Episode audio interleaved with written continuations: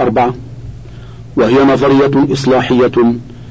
أعني ذات أثر إصلاحي بما حوت من التحقيق والتوجيه. فقد دفع ابن تيمية خاصة في الجانب النقدي من نظريته وهو الجانب الذي لا يتسع المجال لعرضه. دفع ألوانا من الضلال الذي وقع فيه المسلمون وهم يحسبون أنهم يحسنون صنعا. وأنهم يزدادون توغلا في الإسلام ورقيا في درجات الخاصة وخاصة الخاصة مع أنهم يزدادون عنه بعدا كشأن مستدبر الهدف. كلما صار خطوة أو شوطا ابتعد عن الهدف بقدر سيره. فابن تيمية حين بين المفاهيم المنحرفة للعبودية والشوائب المضلة عنها قد قدم للمسلمين خيرا كثيرا بما أصلح من حالهم الفكرية والسلوكية. وهو قد أغلق بالعلم والحجة على المسلمين بابا بل أبوابا من الشر. جاءهم من قبل الأهواء المنحرفة والفلسفات الضالة والتخليط وفوضى المنهج ووضع الشيء في غير موضعه بل تحريف الكلم عن مواضعه. ألف فمن ألوان الضلال والانحراف القول بالشهود ما سموه الحقيقة؟ المؤدي إلى الجبر وتعطيل التكاليف الشرعية والمفضي في الحقيقة إلى الرضا بالمعصية والقعود عن إنكار المنكر وتغيير الفساد والاحتجاج للذنوب وللشرك. ب. ومنها القول بوحدة الوجود المتضمن كفرا هو شر من كفر أهل الكتاب والمشركين الذين بعث فيهم رسول الله صلى الله عليه وسلم وظل في خصومتهم وحربهم حتى هدى الله من هدى بضعة وعشرين عاما هي مدة حياته المباركة صلى الله عليه وسلم بعد البعثة.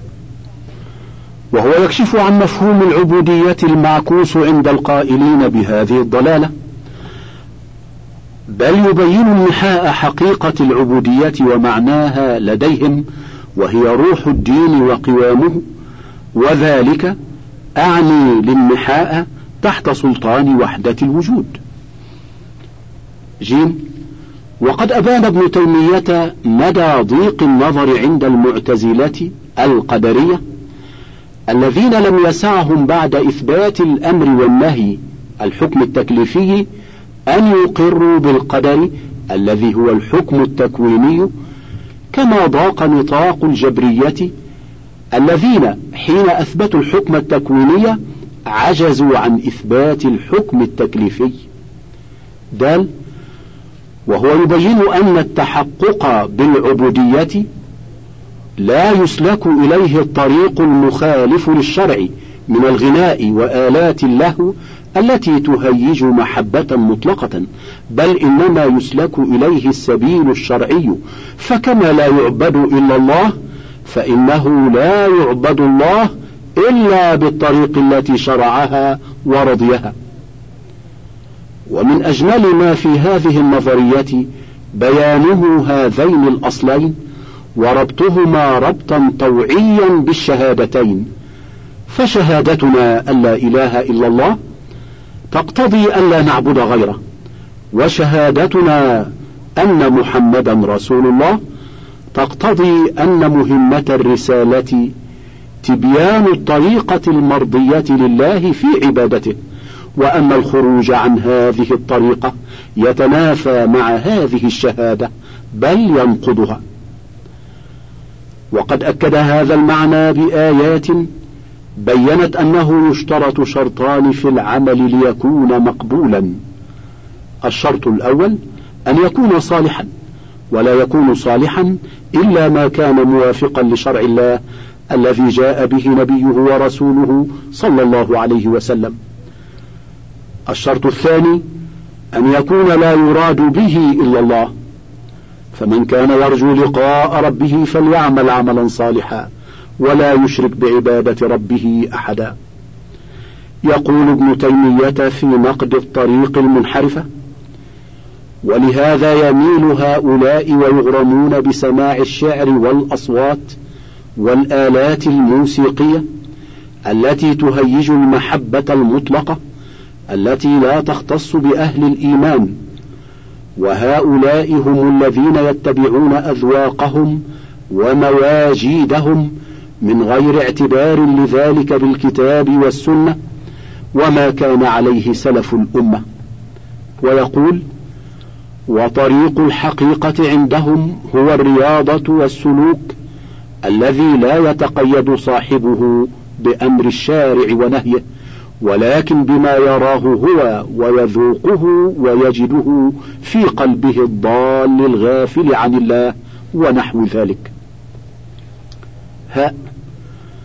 وهو يرى أن الاختيار من الدين بأخذ بعضه وترك بعضه من الضلال. فيقول خلال كلامه على الذين يرون إسقاط التدبير ومن هؤلاء طائفة هم أعلامهم عندهم وأعلاهم قدرا وهم مستمسكون بما اختاروا بهواهم من الدين في أداء الفرائض المشهورة واجتناب المحرمات المشهورة لكن يضلون بترك ما أمروا به من الأسباب التي هي عبادة ظانين أن العارف إذا شهد القدر أعرض عن ذلك. مثل من يجعل التوكل منهم أو الدعاء ونحو ذلك من مقامات العامة دون الخاصة بناء على أن من شهد القدر علم أن ما قدر سيكون فلا حاجة إلى ذلك. وهذا ضلال مبين.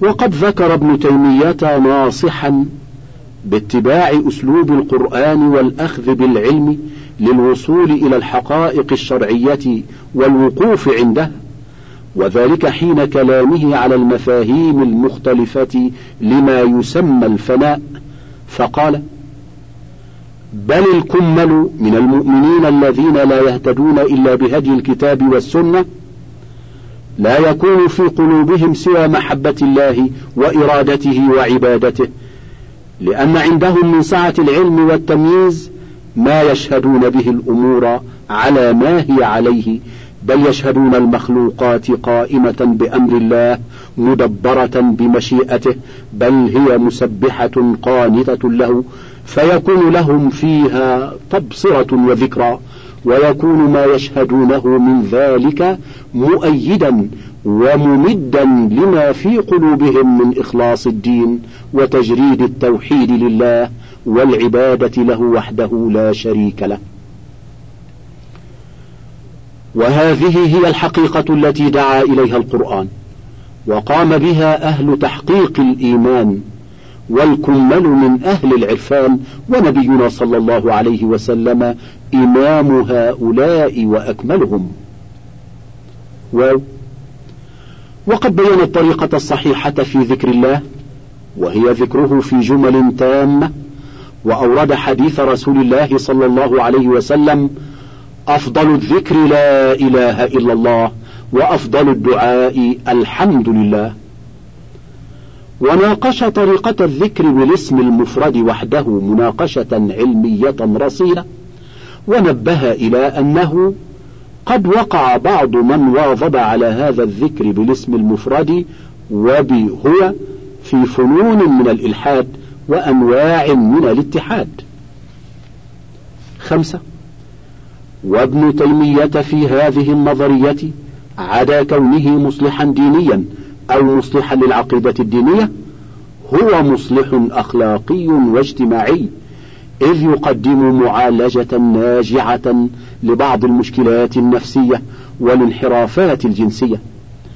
وما أحوج الأمة التي تملأ أغانيها وإذاعتها بالحب بالحب الجنسي وهي غافلة عن خطره وضرره في أبنائها وبناتها وكيانها العام ما أحوجها إلى أن تعي مثل هذا الكلام الطيب الذي يقدمه خاصة والعدو محيط بها من كل جانب والخطر محدق بها من كل جهة.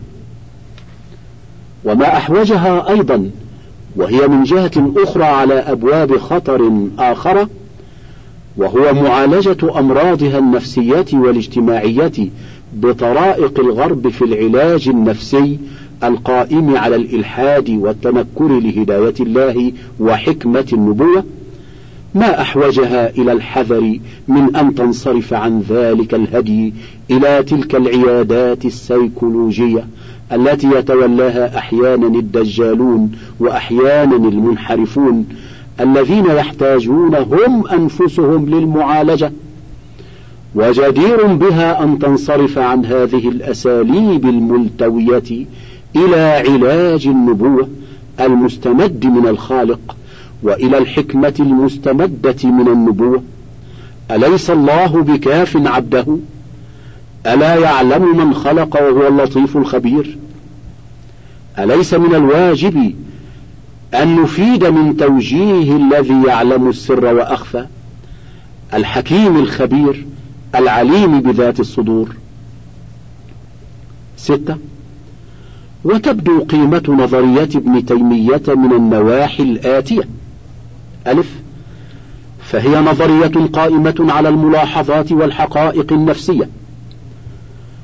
وقد مرت أمثلة لهذا الجانب ومن ذلك قوله فظنوا أن كمال المحبة أن يحب العبد كل شيء حتى الكفر والفسوق والعصيان ولا يمكن أحد أن يحب كل موجود بل لا يمكن أن يحب إلا ما يلائمه وينفعه وأن يبغض ما ينافيه ويضره. وهو هنا يرد المنحرفين إلى الأوضاع النفسية السليمة والحالات الطبيعية السوية. ب. وهي تتضمن توجيهات تربوية قيمة. ومن ذلك ما يمكن أن يعتبر قاعدة أخلاقية وتربوية عامة على أساس حب الله.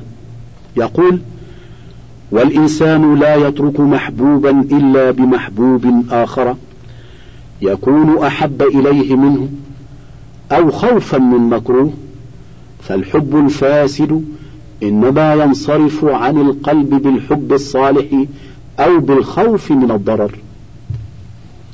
جيم هذه النظرية لها عدا جانبها النفسي والتربوي لها مداها الاجتماعي والسياسي. وقد مر وصفه للمسيطر المتسلط وهو من أحكم وأدق ما يوصف به حيث قال إنه مستعبد لمن دونه وعبد لمن يعينونه على مقاصده يطلب رضاهم بما يبذل لهم من المال ويرضي عن مظالمهم للناس وهو بذلك يمد لهم في البغي والطغيان. وقد بين أن كل من ترك عبودية الله فهو مستعبد لغيره من المخلوقات شاء أم أبى. سبعة. ومن أهم خصائص نظريات ابن تيمية في العبودية كونها موفقة على هدى وبصيرة بين العقل والنقل.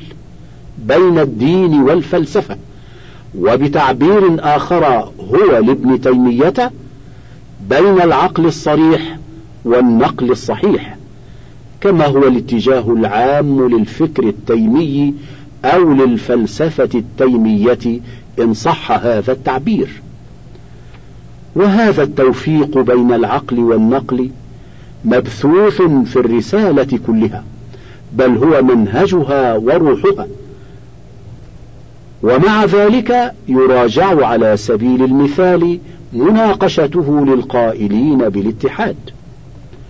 فهو يبين أن دعوى الاتحاد إن صدق فيها أحد فليست أكثر من اضطراب عقلي أو اضطراب في التمييز على حد تعبيره. أما أن يكون اتحاد في واقع الأمر وحقيقته فهذا محال. قال وظنوا أنه اتحاد وأن المحب يتحد بالمحبوب حتى لا يكون بينهما فرق في نفس وجودهما. وهذا غلط فإن الخالق لا يتحد به شيء أصلا ليس كمثله شيء وهو السميع البصير وهو الأحد الصمد الذي لم يلد ولم يولد ولم يكن له كفوا أحد. بل لا يمكن أن يتحد شيء بشيء إلا إذا استحالا وفسدت حقيقة كل منهما وحصل من اتحادهما أمر ثالث لا هو هذا ولا هو هذا. ثمانية وهو في عرضه للنظرية والدفاع عن الحق الذي تضمنته معتدل لا يغالي. يقبل ما كان صوابا مما عند الآخرين ويرد الخطأ ويلتمس السبب لوقوع من وقع فيه حتى ولو كان كفرا صريحا. فيقول مثلا في نوع من الفناء وهو ألا يحب العبد إلا ما يحبه الله ولا يرضى إلا ما يرضى الله.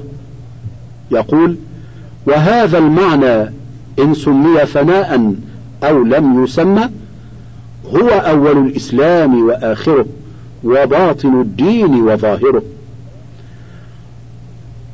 ويقول في من يسقطون التكاليف وقول هؤلاء كفر صريح وإن وقع فيه بالتقليد طوائف لم يعلموا أنه كفر. ثم يلتمس العلاج الشرعي لهم وهو ما أوجبه الله على العلماء من البيان والإقناع بالحجة. ثم يبين متى يؤخذون بالجزاء وأنه يكون بعد البيان من أهل العلم والإصرار والعناد على مخالفة الحق من جهة الآخذ بالضلال. فيقول فمن لم يعرف بذلك عرفه. فإن أصر على اعتقاد سقوط الأمر والنهي فإنه يقتل كفرا. وهو في كثير من الأحيان يشخص الداء بذكر مظاهره ثم يبين أسباب الوقوع فيه ثم يذكر العلاج. تسعة. وابن تيمية ينزع نزعة مثالية في نظريته نزعة ترد على الإنسانية كرامتها وتحتفظ للإنسان بمنزلته العليا فوق عالم الكائنات الحية التي لا تطاوله في منزلته ولا تنازعه في قمته التي وضعه الله فيها بما وضع فيه من عنصر العقل والإدراك وابتغاء الحق والخير وأهلية التكليف. يقول ابن تيمية والقلب خلق يحب الحق ويريده ويطلبه فلما عرضت له إرادة الشر طلب دفع ذلك. فإنها تفسد القلب كما يفسد الزرع بما ينبت فيه من الدغل. ويقول والقلب فقير بالذات إلى الله من جهتين من جهة العبادة وهي العلة الغائية ومن جهة الاستعانة والتوكل وهي العلة الفاعلة فالقلب لا يصلح ولا يفلح ولا ينعم ولا يصر ولا يلتذ ولا يطيب ولا يسكن ولا يطمئن إلا بعبادة ربه وحده وحبه والإنابة إليه. ولو حصل له كل ما يلتذ به من المخلوقات لم يطمئن ولم يسكن. إذ فيه فقر ذاتي إلى ربه بالفطرة من حيث هو معبوده ومحبوبه ومطلوبه. انتهى كلامه. وهذه النزعة في الوقت نفسه ليست نزعة خيالية تهمل الواقع ولكن ترتفع به عن طريق التسامي أو الإبدال مما لمحه علماء النفس والتربية وما عرفوا الطريق الحق إليه. يقول والأنبياء وهذا في كتاب النبوات لابن تيمية قد بعثوا بتكميل الفطرة وتقريرها لا بتبديلها وتغييرها. وقد مر قوله ولا يمكن أحد أن يحب كل موجود بل لا يمكن أن يحب إلا ما يلائمه. وقوله الإنسان لا يترك محبوبا إلا بمحبوب آخر. ومثل ذلك قوله في كتابه اقتضاء الصراط المستقيم يقول إن النفوس لا تترك شيئا إلا بشيء وإن النفس خلقت لتعمل لا لتترك. عشرة. هذه نظرية ابن تيمية في العبودية. وهي كما قلنا نظرية في الدين. وقد يقول قائل إن العبودية ليست المحبة والتذلل كما ذكر ابن تيمية فقط ولا بد أن يلحظ فيها استنادها إلى الإيمان. وهذا الكلام حق وهو يؤكد من الدين جانبه الأصلي جانب الاعتقاد إلا أن العبادة من حيث هي أعني في مفهومها العام ودلالتها اللغوية الأصلية أمر يتعلق بالسلوك بالدرجة الأولى. أما العبادة بالمعنى الديني أو في المجال الديني فلا بد أن يلحظ فيها قيامها على العقيدة أي على الإيمان بالقوة الغيبية ولذا ينبغي التماس أساسها في موضوع الإيمان. والنظرية الكاملة في الدين تتكون في الحقيقة من نظريتين. نظرية الإيمان ونظرية العبودية. الأولى تتعلق بالفكر والاعتقاد والثانية تتعلق بالسلوك والعمل وهما جانبا الحياة الدينية. ومن شاء أن يستكمل نظرية ابن تيمية في الدين فيحسن أن يرجع إلى كتبه الأخرى ومنها كتاب الإيمان وكتاب النبوات. تلك هي النظرية من ناحية محتواها ومضمونها. أما من ناحية أسلوبها أو شكلها فلعل أهم خصائص النظرية الشكلية أنها قائمة على أصول منهجية. وبتعبير آخر منهجيتها. وهي بمنهجيتها تجدد في حياة المسلمين الفكرية المنهج الأصيل في فهم الإسلام وتناول قضاياه. وهي من هذه الوجهة ذات أثر إصلاحي هام كالتراث التيمي كله.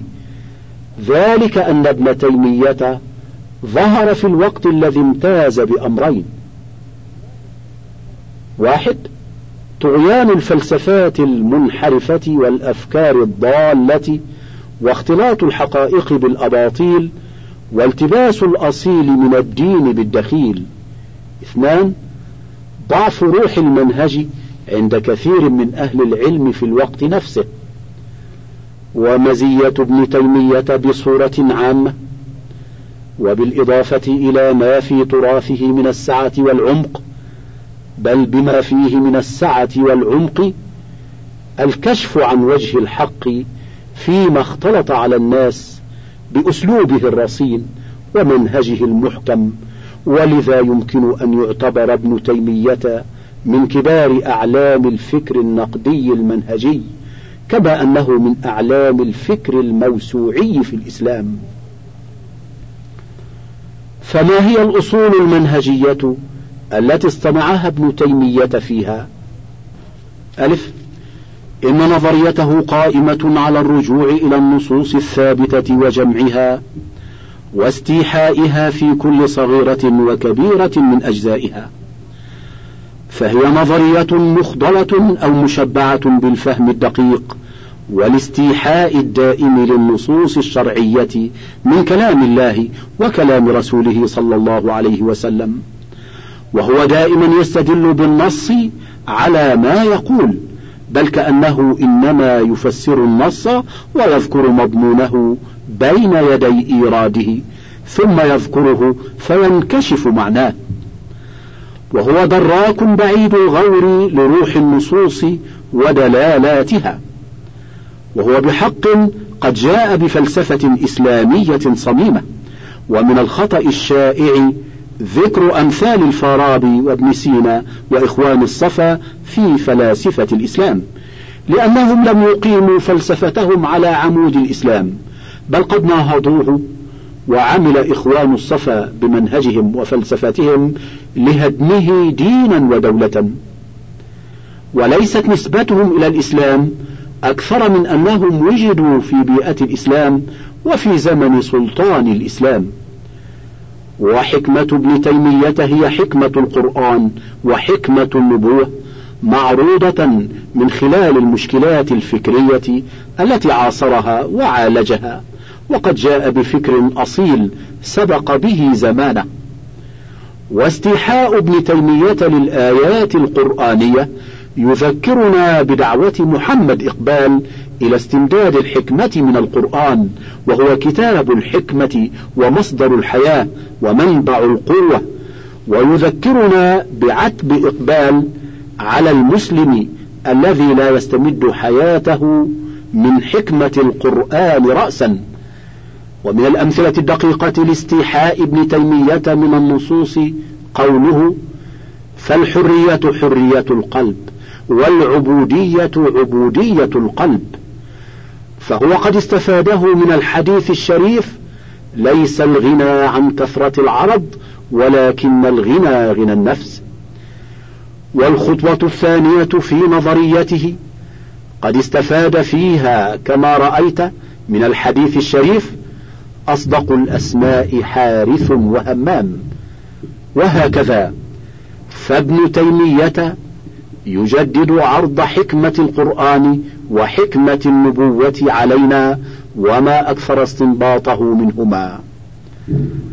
هذا ومن المعلوم أن النص في قضايا الدين مثل التجربة في ميدان العلوم الطبيعية يقف العالم أمامهما ويستنطقهما ولا يفرض عليهما رأيا سابقا.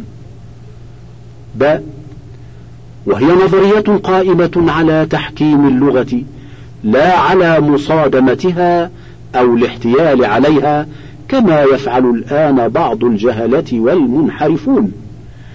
وكما فعل الباطنيون من قبل إذ تجاهلوا في سبيل مآربهم من تقويض سلطان الإسلام على نفوس أهله وهدم دولة المسلمين تجاهلوا كل مقتضيات اللغة وقواعدها.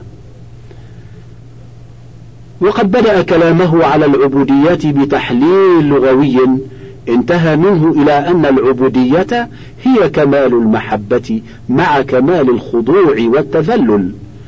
فمن كان خاضعا دون محبة لم يكن عابدا. ومن كان محبا دون خضوع ليس من العبودية في شيء.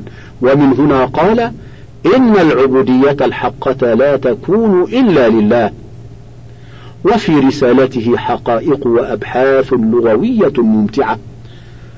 وهو هكذا دائما مع اللغة ومع قواعدها. ومن مزاياه المشهورة ما كان عليه من العلم باللغة العربية إلى الحد الذي لا يدانيه فيه إلا الأفذاذ. جيم.